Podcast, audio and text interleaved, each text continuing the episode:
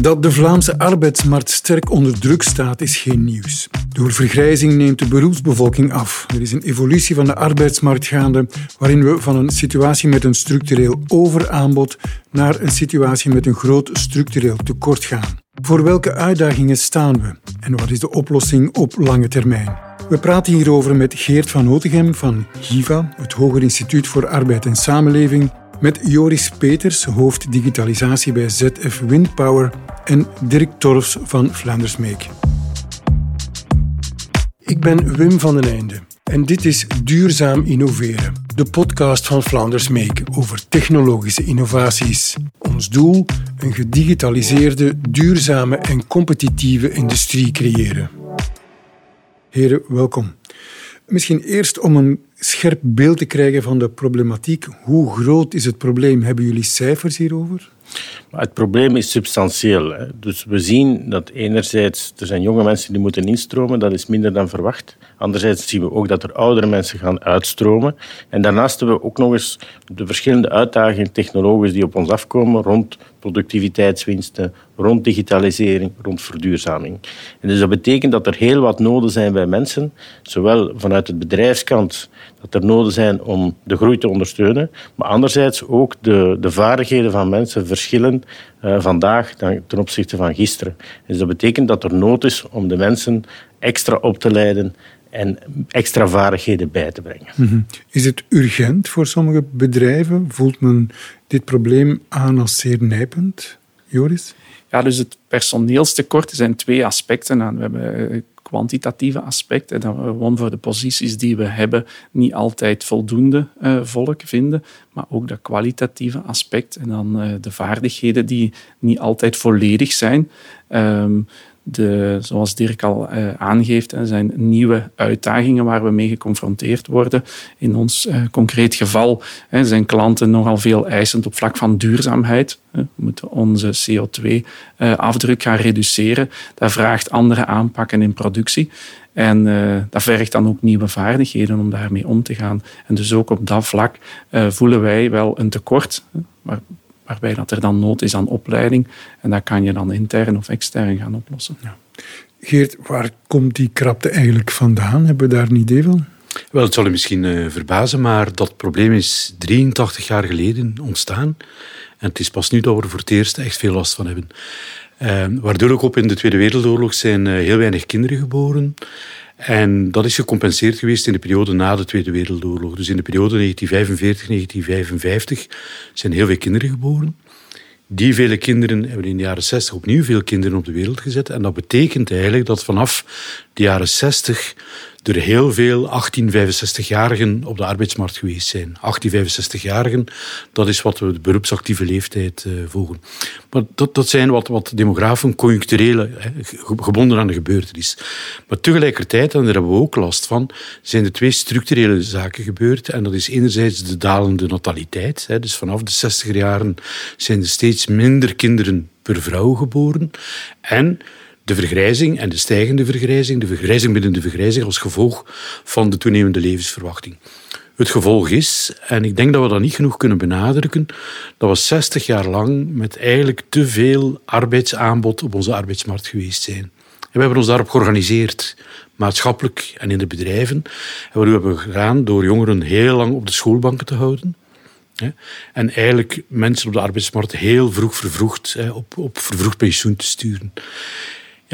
Sinds een aantal jaren is de situatie totaal radicaal gekanteld en komen we eigenlijk in een totaal nieuwe periode terecht. Het is op heel korte tijd veranderd. Maar laten we zeggen dat de evolutie ernaartoe heel lang geduurd heeft om dan in zeer korte tijd een omslagpunt te bereiken waarbij het nu alle hens aan dek moet zijn om he, de uitdagingen die het gevolg van die demografie zijn het hoofd te bieden. Mm-hmm. Misschien nog even, Joris, leg eens kort uit wat jullie doen eigenlijk. Um, Z F Wind Power is een maakbedrijf. Wij hebben ons hoofdkwartier in Lommel. En wij zijn een uh, fabrikant, een ontwikkelaar en een service provider voor tandwielkasten in windturbines. Mm-hmm. Um, wij zijn uh, met een kleine duizendtal medewerkers in België. En wereldwijd met een vierduizendtal. Dus mm-hmm. we hebben een footprint in Europa, maar ook in Azië. Ja. En dus een, een, een hoogtechnologisch bedrijf, zeg maar? Ja, Um, dus de competenties die wij nodig hebben liggen typisch in het, in het mechanische domein. En daar maken wij een heel high-end, uh, een niche product, een component voor een windturbine. Um, en dat is een combinatie van uh, uh, heel wat ingenieurs met ontwikkelvaardigheden, maar hebben ook uh, productie, waar wij hele goede uh, operatoren nodig hebben om dit product uh, uiteindelijk aan de juiste kwaliteit te maken. En hoe sterk voelen jullie die krapte? Ja, de, de krapte uh, is sterk voelbaar, zou ik zeggen. Uh, dat is natuurlijk iets dat je niet... Hè, zo'n, zo'n een generatie-evolutie is iets dat je niet direct voelt. Hè, waar dat Geert ook al uh, naar verwezen heeft. Van het bewustzijn is er al langer, maar wij voelen vandaag een moeilijkheid inderdaad om uh, bepaalde posities in te vullen. En uh, het is een uitdaging om daar creatief mee om te gaan. Van hoe doe je dat? Zelf, hoe, hoe doe je dat samen met onderwijs en met onderzoeksinstituten om die, die juiste vaardigheden te hebben en te blijven hebben? Ik denk, Wim, de, wat dat Joris ook zegt, uh, naast de technologie die ik daar straks benoemd heb als oplossing, is ook wel het inzetten op uh, de emotionele intelligentie van mensen. Hè. Vaardigheden bijbrengen om samen te kunnen werken, om snel analyses te kunnen maken en om samen vooruit te geraken. Ik denk dat we daar veel nood aan hebben, dat mensen beseffen van, mijn gewone kennis, parate kennis is belangrijk, maar als ik dat niet kan doen samen met anderen, dan hebben we niet genoeg dynamiek om de veranderingen die op ons afkomen, daarop te anticiperen en oplossingen te bieden. Mm-hmm. Dus ik denk, mensen moeten meer dan ooit, in plaats van alleen te werken, samenwerken. En dat is toch ook wel een uitdaging in de huidige samenleving. Mm-hmm. Want Geert, je had het over demografie, maar misschien ook specifiek die arbeidsmarkt. Hoe is die veranderd? Ik zou misschien graag, als ik mag, de vraag een beetje omdraaien. Hè. Dus wat hebben wij met die demografie gedaan de voorbije zestig jaar? Wel, we zijn erg kieskeurig kunnen zijn. Hè. Dus we konden binnenroepen wie we dachten te moeten hebben. En iedereen waar een of ander hoekje af was, hè, die hebben we eigenlijk uit het systeem geduwd. Hè. En brugpensioen is heel lang het beproefde systeem geweest. Hè. Dat is één. Uh, twee, we hebben ook heel veel systemen geïnstalleerd, gebaseerd eigenlijk op een arbeidsmarkt die zeer ruim was. Hè. En ik hoor het Dirk net zeggen, hè, we moeten samenwerken. We, we hebben zestig jaar precies het omgekeerde gedaan. We hebben ingezet op specialisatie, wat goed was, wat heel veel welvaart gebracht heeft, wat heel veel welzijn gebracht heeft. Maar specialisatie leidt ook tot schaarste. Hè. Je hebt al die specialisten nodig en als er van één te veel hebt en van ander te weinig, zit je in de rats. Dat is één probleem. Het andere probleem, hoe meer specialisten dat je hebt, hoe groter het samenwerkingsvraagstuk. En ik daag u uit, ga eens zoeken naar een opleiding waar we leren samenwerken met elkaar. En dat hebben we zestig jaar niet geleerd. En dat moeten we nu plots heel snel gaan leren. Mm-hmm. Dus uh, opleiding is belangrijk. Um, moeten we op een andere manier mensen opleiden? Moet dat buiten de bedrijfswereld gebeuren, in de bedrijfswereld? Hoe moeten we dat bekijken? Ja, ik denk dat persoonlijk dat het een en-en verhaal is. Dus we hebben natuurlijk heel goede opleidingen. Dus we kunnen die aanpassen aan de huidige noden. Dus dat is perfect mogelijk. Maar anderzijds moeten we ook vanuit het bedrijf de opleidingen durven aanbieden aan mensen. Het is geen oplossing om geen opleidingen aan te bieden. Dus je weet dat de mensen zullen vertrekken op een bepaald ogenblik. Hopelijk niet allemaal, maar we weten dat er meer mobiliteit is. Maar dus het investeren in de mensen zal meer dan ooit belangrijk zijn. Maar dat kan dan vanuit een bedrijfsperspectief op maat van het bedrijf zijn. En dat is de meerwaarde dat je zegt, kijk, ik heb specifieke opleidingen die gecreëerd worden voor mij, op basis waarvan dat ik eigenlijk veel input kan geven. En misschien samen met mensen van het bedrijf. En daardoor ook een, een directe meerwaarde betekent voor het bedrijf. Brengen jullie dat in de praktijk, Joris? Ja, ik kan en daar nog op inpikken. Hè. Ook misschien rond het aspect van welk op, welke opleiding hebben wij nodig richting de soft skills en het samenwerken zien wij ook. Er zijn nieuwe eh, specialismes die moeten gecombineerd worden. In onze context is dat dan mechanische tandwielkasten. Die zullen in de toekomst ook digitale componenten hebben. Denk aan sensoren, denk aan connectiviteit, denk uiteindelijk aan software en zo verder. Dus eh, we hebben nieuwe Uh, specialisten nodig, maar die moeten ook kunnen blijven samenwerken uh, met de competenties die we al hadden. Hè. Dus daar vergt, je dan, uh, daar vergt ook ontwikkeling uh, van uh, soft skills. En hetzelfde zien we ook in de productie omgeving. Hè, waar dat je vroeger redelijk mechanisch eh, nog een tandwielkast kon monteren bijvoorbeeld en, en, en fabriceren, zien we vandaag dat die medewerkers ook voor uitdagingen staan om om te gaan met digitale middelen zoals eh, scanners en computersystemen die hen ondersteunen in de toekomst. Eh, denk aan eh, V R-brillen en aan eh, digitale werkinstructies en zo verder.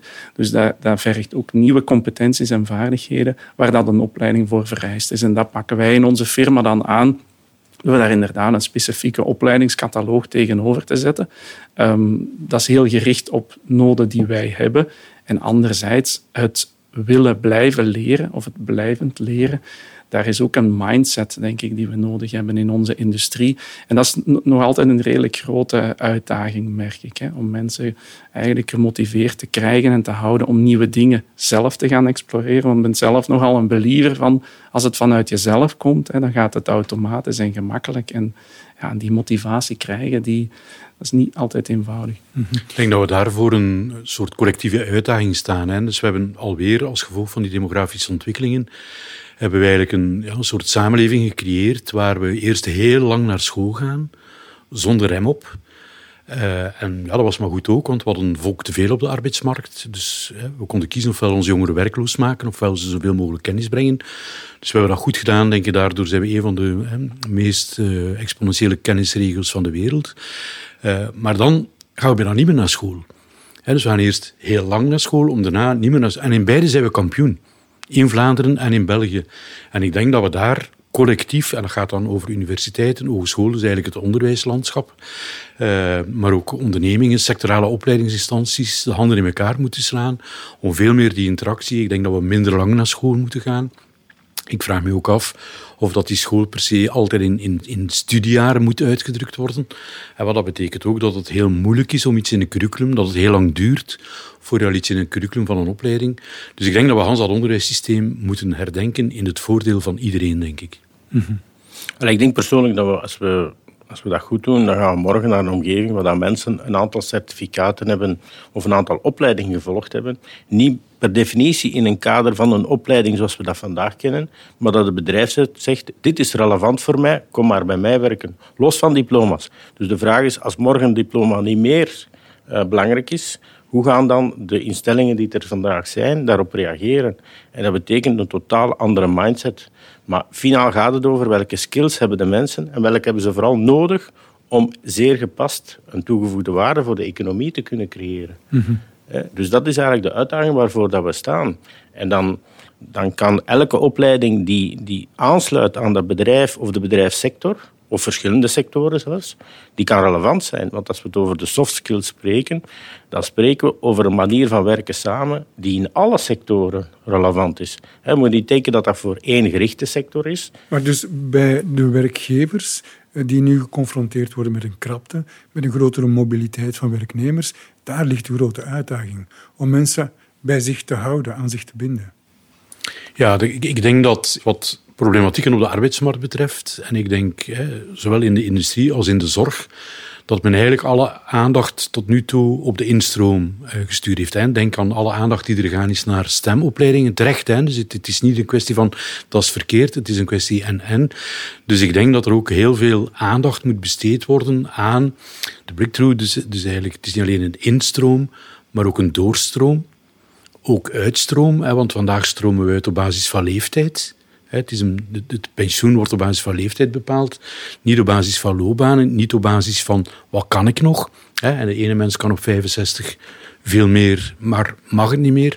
Dus ik denk dat het eigenlijk heel belangrijk is om die doorstroom goed in de gaten te houden. En wat dat betreft, ik heb een aantal recente cijfers mee. Als je kijkt naar de industrie, dan zien we als in de industrie iemand van werk verandert, dat hij of zij in zeven op tien van de gevallen die industrie verlaat. Oké, okay, er zit daar wel wat statistische maskerade op. Hè, want dat kan zijn dat hij naar een sector gaat die toeleverancier is van de industrie. Maar het geeft toch aan dat hè, de industrie ook kampt met een uitstroomfenomeen. En iets anders wat ik zou willen aanstippen is wat we hè, werkbaarheid gaan noemen zijn in Vlaanderen. Naar aanleiding van de discussie over het idee van we moeten omwille van die demografische ontwikkelingen langer werken. Ja, werd opgemerkt, ja maar niet elk soort werk, laat dat toe. He, niet elk soort werk is werkbaar genoeg. En daar zien we toch he, dat gemiddeld genomen die werkbaarheid achteruit gaat en dat ongeveer één op twee jobs, en dan druk ik mij heel voorzichtig uit, echt grote werkbaarheidsproblemen hebben. Dus het is niet alleen die mobiliteit binnen de sector, tussen de sectoren kijken, maar vooral zorgen dat die jobs zo gedesigned zijn, zo ontworpen zijn. Want je moet niet alleen machines ontwerpen en technologie ontwerpen, maar ook jobs en een arbeidsorganisatie, dat dat werk inderdaad voor de lange tijd mogelijk is en uitdagend blijft. Mm-hmm. Joris, belangrijk aspect ook om ervoor te zorgen dat mensen niet uitvallen, wat een reëel probleem is vandaag, is zorgen uh, dat mensen zich prettig voelen op hun werkplek. Hè. Werkbare werk, hoe doen jullie dat? Ja, zoals Geert aangeeft, als we uiteindelijk het, het kwantitatieve probleem willen aanpakken, dan zullen we ook he, een langere loopbaan zitten en dan zullen we ook moeten zorgen dat iedereen meeblijft. Um, er bestaan gelukkig he, in, in, uh, met de nieuwere technologieën ook wat opportuniteiten om werkbaar werk uh, te realiseren. En dan denk ik bijvoorbeeld aan het ergonomisch ondersteunen.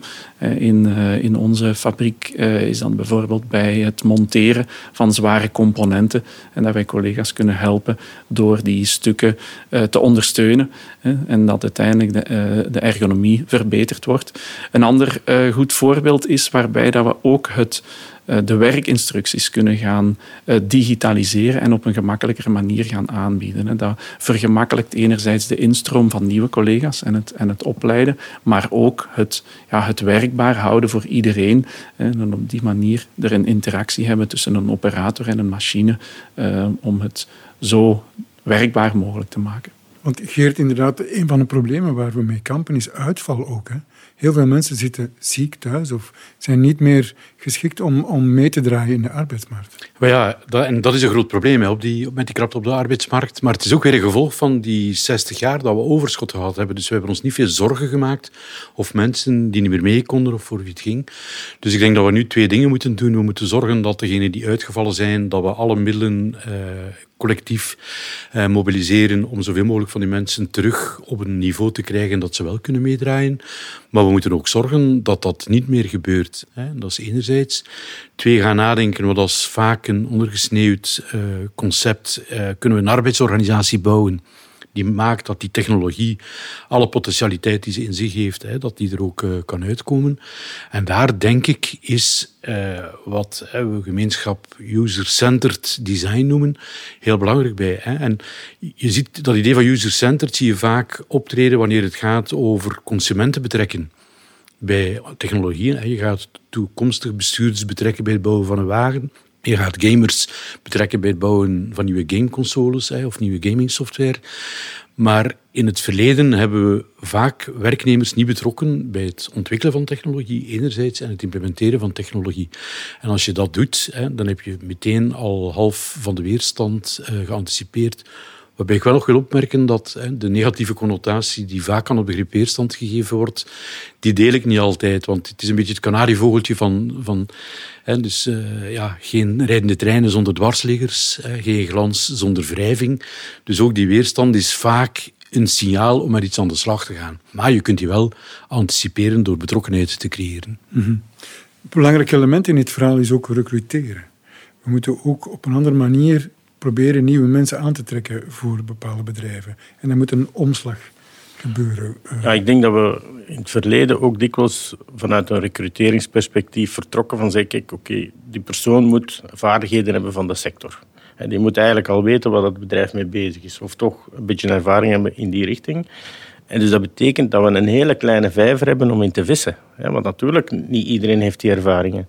Maar als we zouden kijken naar wat het potentieel is van iemand... Want vandaag gaan we moeten meer samenwerken. Als iemand al goed kan samenwerken en die heeft een basis van de technologie waar het bedrijf mee bezig is, dan kun je misschien de technologie gemakkelijker bijleren dan de vaardigheden die je nodig hebt. Want dat is iets intrinsiek dikwijls. Terwijl als je bepaalde technische kennis hebt, gaat je eigenlijk nog wel kunnen evolueren in extra technische kennis. Maar dat betekent dat je je vijver gaat verruimen. Als je vandaag zegt, kijk, ik zoek iemand in de automobielsector en ik moet iemand hebben die ervaring in de automobielsector heeft, ja, zo gaat er niet veel vinden. Als je zegt, iemand moet kennis hebben van technologie en mechatronica bijvoorbeeld, zo zijn er al veel meer. Dus ik denk dat we moeten breder durven de instroom hebben en, en openstaan Maar ook de mensen zoeken, die kunnen de assessment doen tijdens het interview. Oké, okay, die persoon zal passen in mijn organisatie en heeft de basisvaardigheden zodanig dat ik mijn opleiding de rest kan bijtrainen. En dan gaat je eigenlijk volgens mij veel ruimer potentieel hebben van kandidaten en kun je veel grotere instroom hebben. Het zal natuurlijk wel extra opleiding vergen. Maar is dat per definitie verkeerd? Ik denk dat dat ook een maatschappelijk doel is van een bedrijf om de ganse samenleving extra vaardigheden bij te brengen. Maar de mensen gaan ook wel een appreciatie geven voor die ervaring. Want die zeggen, kijk, mijn basiskills laat mij toe om hier iets te doen wat ik nog niet gedaan heb. En ik kan in een leeromgeving creëren. En die gaan openstaan voor die verandering. Dus ik denk dat daar wel opportuniteiten zitten. Mm-hmm. En daarbij komt ook nog eens dat je extra creativiteit in je bedrijf brengt. Want die mensen die stellen gewoon alles in vraag. Wat dat jarenlang niet meer in vraag gesteld hebben, zeggen, ja, maar waarom kan dat dan toch niet? Hè, kijk, nou de, de, we waren vergeten dat we mondmaskers kunnen maken, nu kunnen we dat weer terug. Hè, we waren het gewoon vergeten en we dachten er niet meer aan. Hè. Dus dat zijn dingen die mensen die van extern komen, die stellen gewoon misschien domme vragen op het eerste zicht, maar die gaan je creativiteit en nieuwe ideeën binnenbrengen, waardoor dat je eigenlijk ook weer je klanten anders kunt bedienen. Mm-hmm. Want je, zegt, je gaat gewoon zeggen, waarom doen we dat nu zo? Ja, omdat we dat altijd zo lang zo gedaan hebben. Maar dat is net de bron van zeggen, ja, oké, okay, wat was nu echt de reden? En misschien is die reden niet meer van toepassing. Ik ben het daar helemaal mee eens, maar ik denk wel dat het een uh, grotere culturele omslag zal vergen dan zoals we het hier aan de tafel laten uh, blijken. En dus ik, ik, ik denk dat precies door dat overschot op de arbeidsmarkt, en kom daar toch altijd maar weer op terug, hè, hoe die situatie bepaalde gebruiken geïnstalleerd heeft, die we gaan moeten loslaten, die we niet meer kunnen gebeuren. Maar de situatie was dusdanig waar we op zoek naar een witte raaf met groene sproeten. We vonden die op de arbeidsmarkt. Hè. We konden dus heel streng en rigide recruteren. Het gevolg was ook een beetje dat we denk ik in ons eigen voet geschoten hebben. We hebben op een bepaald moment functievereisten vooropgesteld. Hè. En uh, recruiters en mensen, uh, trajectbegeleiders, spreken die, zij spreken om een, een profiel, hè, hoor een mens, in een functie te plaatsen. Hè, met andere woorden, de functie is gegeven en we gaan, hoeraar of zelden ook, we gaan op, naar mensen op zoek om die te plaatsen en we, we veranderen aan die werknemer niets. Vandaag gaat dat nu niet meer mogelijk zijn. Hè. En uiteraard ga je nog op zoek naar die witte raaf. Met, hè. Maar eh, je gaat ook, denk ik, het met, tussen aanhalingstekens, met minder moeten stellen. Maar tegelijkertijd zit daar een geweldige kans, denk ik. Hè. Dat lijkt misschien een contradictie. Maar door het feit dat we vroeger ons niet te veel eh, vragen moesten stellen bij ons recruteren, hè, probeerden we eigenlijk een soort standaardfunctie te creëren met standaard werknemers, waarbij we van iedereen ongeveer hetzelfde verwachten. Degene die minder kon, was niet welkom, maar degene die meer kon of meer wou, ja, die kon zijn of haar ambitie niet waarmaken. En ik denk dat nu de grote kunst is, en op die manier proberen wij ook in bedrijven arbeidsorganisatie in te vullen, om niet meer op een functieniveau te denken, hè? Niet meer op een persoonsniveau, maar eerder in een soort teamverband. Hè? Wat moet dat team allemaal doen? En dan gaan kijken, wie kan wat, wie wil wat, en op die manier een ideale mix samenstellen. Dat stelt ons natuurlijk voor geweldige uitdagingen, omdat de slogan gelijk loon voor gelijk werk ja, is een slogan hè, die heel veel rechtvaardigheid in zich, maar die gelijk werk veronderstelt. Ja. Ik denk dat gelijk werk dat dat iets is van het verleden. Hè, en dat diversiteit in de ateliers, in de bureaus, in de kantoren, dat nu het uitgangspunt wordt. En dat je daar rond mm-hmm. moet recruteren en dat je en, daar rond moet organiseren. Dus de functieclassificaties zoals we die kennen, dat moeten we achter ons laten. Well, ik, ik weet, misschien zijn de meningen rond de tafel daarover verdeeld, maar ik denk dat dat inderdaad een instrument van het verleden is, hè, die zijn tijd gehad heeft. Uh, ik zou het niet vintage durven noemen, want dat zou betekenen dat het opnieuw in de mode gaat komen. Dus ik denk dat het gewoon puur antiek is, die op de rommelmarkt misschien nog te koop. Uh, dus ik denk dat het iets is dat ons geweldig geholpen heeft, maar dat niet meer beantwoordt aan de ontwikkelingen in uh, het organisatieleven en de situatie op de arbeidsmarkt van vandaag. Dus het kan zorgen voor een uitdagender werkplek voor een individu die ergens wil werken. Ja, klopt. En, en ik, ik zou zeggen, aanvullend aan, aan Geert, hè, uh, dat we uiteindelijk als team hè, een, een bepaalde prestatie moeten leveren. Bij ons team hebben we al geïmplementeerd dat dat team zelfs buiten onze muren gaat. En ik denk dat dat ook een heel uh, goede manier is om te leren. Wij zeggen bewust van, kijk, die en die taken gaan we als firma in de toekomst moeten kunnen doen. We gaan het misschien niet allemaal alleen zelf moeten doen. Hè. Je kan heel bewust ook gaan kiezen van, kijk, die competentie, dat is een core competentie die ik uh, wil hebben, hè, maar die ik nog moet ontwikkelen. Daar kan je een partner voor kiezen, waarmee dat je in eerste instantie zit met je eigen interne collega's zijn nog niet voldoende skilled, hè, maar je laat die leren van experten die er elders zijn. En dat samenwerkingsmodel, dat zien wij dat wel heel succesvol is. Zeker. Geef een voorbeeld. Um, dus in, ja, opnieuw dat domein van digitalisatie, waar dat wij zoveel jaar geleden eigenlijk nog nergens stonden, zijn wij begonnen en hebben wij bewust gekozen in het domein van bijvoorbeeld uh, sensoren, connectiviteit. Daar gaan wij een aantal Uh, sterke profielen aanwerven. Die vormen onze kritische massa. Maar wij kiezen ook voor uh, partners, eh, onderzoekspartners, die ons helpen om daar zelf vooruit te geraken. Om uiteindelijk te zorgen dat collega's intern die de, die de kennis nog niet hebben, dat die dat ook kunnen leren. Maar het, is ook een, het zal een constante blijven. Wij gaan actief blijven samenwerken met externe Um, om die kruisbestuiving te hebben. Want vaak hebben die externe hebben ervaring uit andere sectoren. En zo brengen wij die ook actief ja. binnen onze muren. Ja. Is dit potentieel bedreigend voor sommige bedrijven, dit probleem, die krapte? Bedreigend, ja. Uiteindelijk, als je zo'n uitdaging niet opgelost krijgt, hè, dan, dan zou het kunnen dat je uh, hier niet competitief kan blijven. Hè. Als we dan specifiek hebben op, over een regio. Ik denk in elk geval, in elk domein, uh, waar dat je ter wereld ook zit, als je niet uh, met die trends meegaat, ja, dan, dan is je overlevingswaarschijnlijkheid kleiner. Um, rond het thema van Um, vaardigheden ontwikkelen, denk ik dat, zoals Geert al heeft aangegeven, ja, dat wij toch wel voor op een punt staan dat, we, dat er iets serieus gaat aan moeten veranderen. Mm-hmm. Recente cijfers geven aan dat één op vier organisaties, dat zijn dus niet alleen bedrijven, dat gaat even over woonzorgcentra als over ziekenhuizen, dat één op vier productiebelemmeringen heeft. Dus dat wil eigenlijk zeggen dat de omzet niet gerealiseerd wordt omwille van schaarste op de arbeidsmarkt. En je moet weten dat ons economisch model, ons samenlevingsmodel, die verzorgingsstaat, is gebouwd op economische groei. En je kan daar een heel politieke discussie, ook een heel ecologische discussie rondvoeren rond de noodzaak hè, of, of de wenselijkheid van die economische groei. Maar ons maatschappelijk bestel is er in ieder geval op gebaseerd. En het is denk ik, ik denk zelfs voor het eerst in de economische geschiedenis, wat gerealiseerd zou kunnen worden, eigenlijk niet gerealiseerd kan worden door die arbeidsmarktschaarste. Dus ik denk toch wel dat de urgentie groot is om oplossingen te vinden. En ik denk hè, met Flanders Make dat door vanuit verschillende onderzoeksinstellingen, specifiek gericht op die industrie, de handen in elkaar slaan, dat dat precies is wat we minstens ja. moeten doen. Ik denk dat het ook belangrijk gaat zijn om de bedrijven, natuurlijk zitten er in een competitieve omgeving, maar de bedrijven die het meest werken aan het imago van zichzelf en van de sector, die gaan daar natuurlijk bij winnen. Dus ik denk dat we meer dan ooit nood hebben om als sector een goed imago te creëren.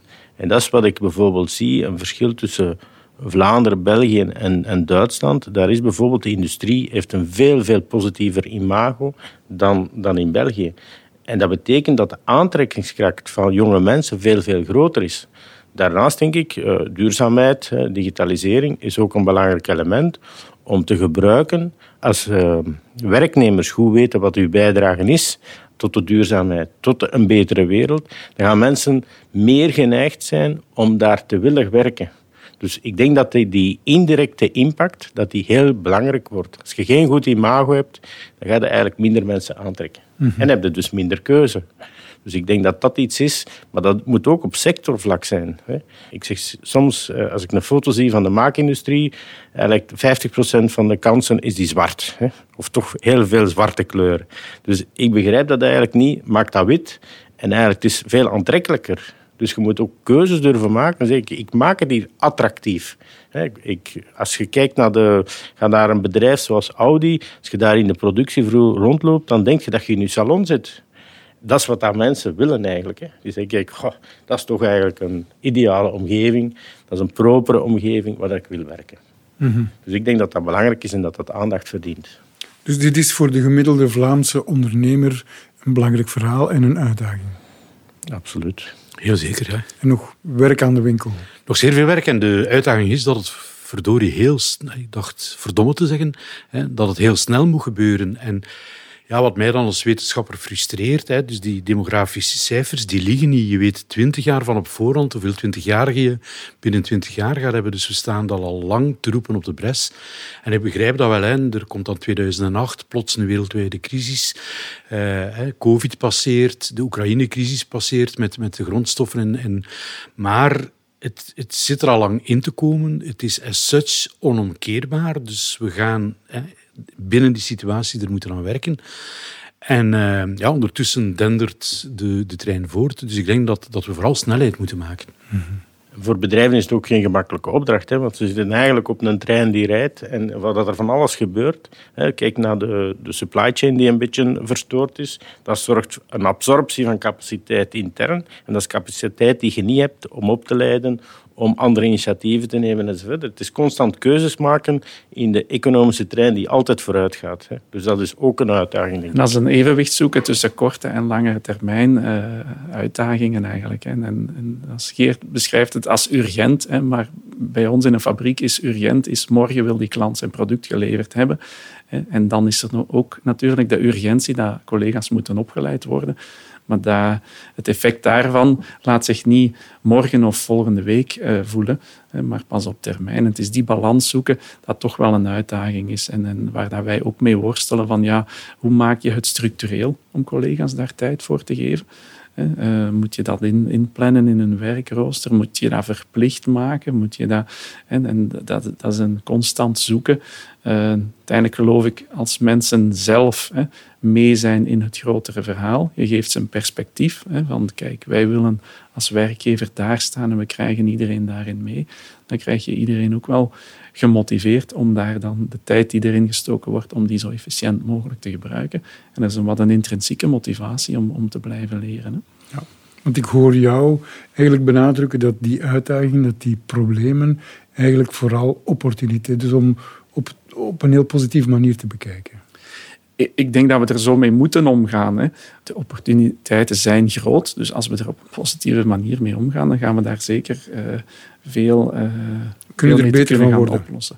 Absoluut. En ik ben ook uh, een believer dat, dat er voor ieder individu daarin uh, persoonlijk eigenlijk veel te winnen valt. Hè. Het brengt uh, meer uh, voldoening in de job, in, in het leven. Ik denk dat er in dat aspect van leren en, en vaardigheden bijtrainen in de firma, dat dat zelfs in, in een privéleven ook eh, kan opbrengen. Ik had daar nog een leuke anekdote vanuit. Ik was eh, in onze fabriek in India, waar dat typisch de medewerkers op de werkvloer hebben niet zo altijd de, de middelen om in hun privéomgeving bepaalde technologieën te hebben. In vergelijking dan met uh, de omstandigheden in Europa.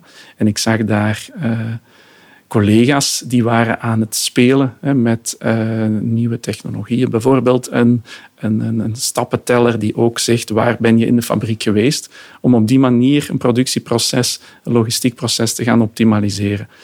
Heel creatief. Wat was eigenlijk de insteek? Die collega heeft dat thuis niet. Hè.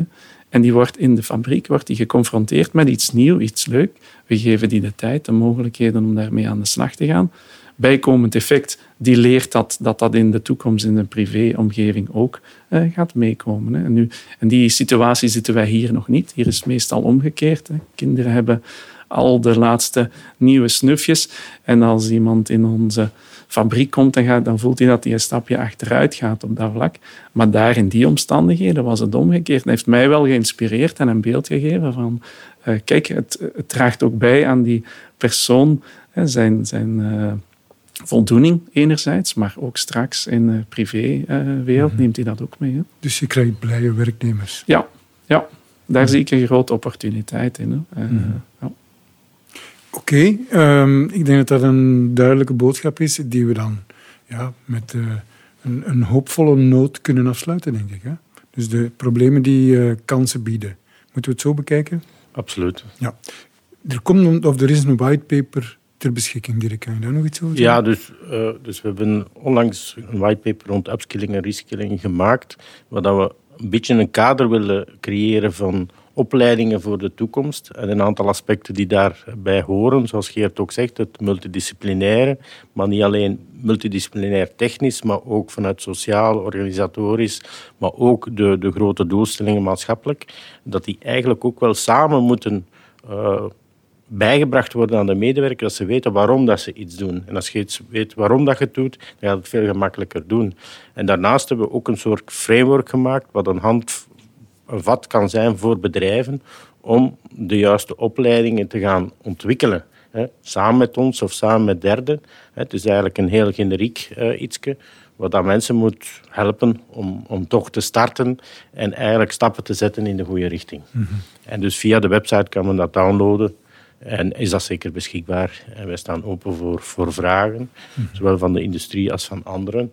En de bedoeling is om daar ook een soort opleidingsaanbod in de toekomst te creëren, dat eigenlijk een meerwaarde kan zijn, omdat we willen dat ook positioneren naast wat er al bestaat. Wat er is, dat is goed, dus dat moeten we niet aanpassen, maar wat er niet bestaat, en op maat van de bedrijven, daar is denk ik wel nood aan. Oké. Okay. Heren, hartelijk dank voor dit boeiende gesprek. Graag gedaan. Graag gedaan. Dit was Duurzaam Innoveren, de podcast van Flanders Make. Bedankt voor het luisteren. Wil je meer weten over de onderwerpen in deze reeks? Surf dan naar flanders make punt b e.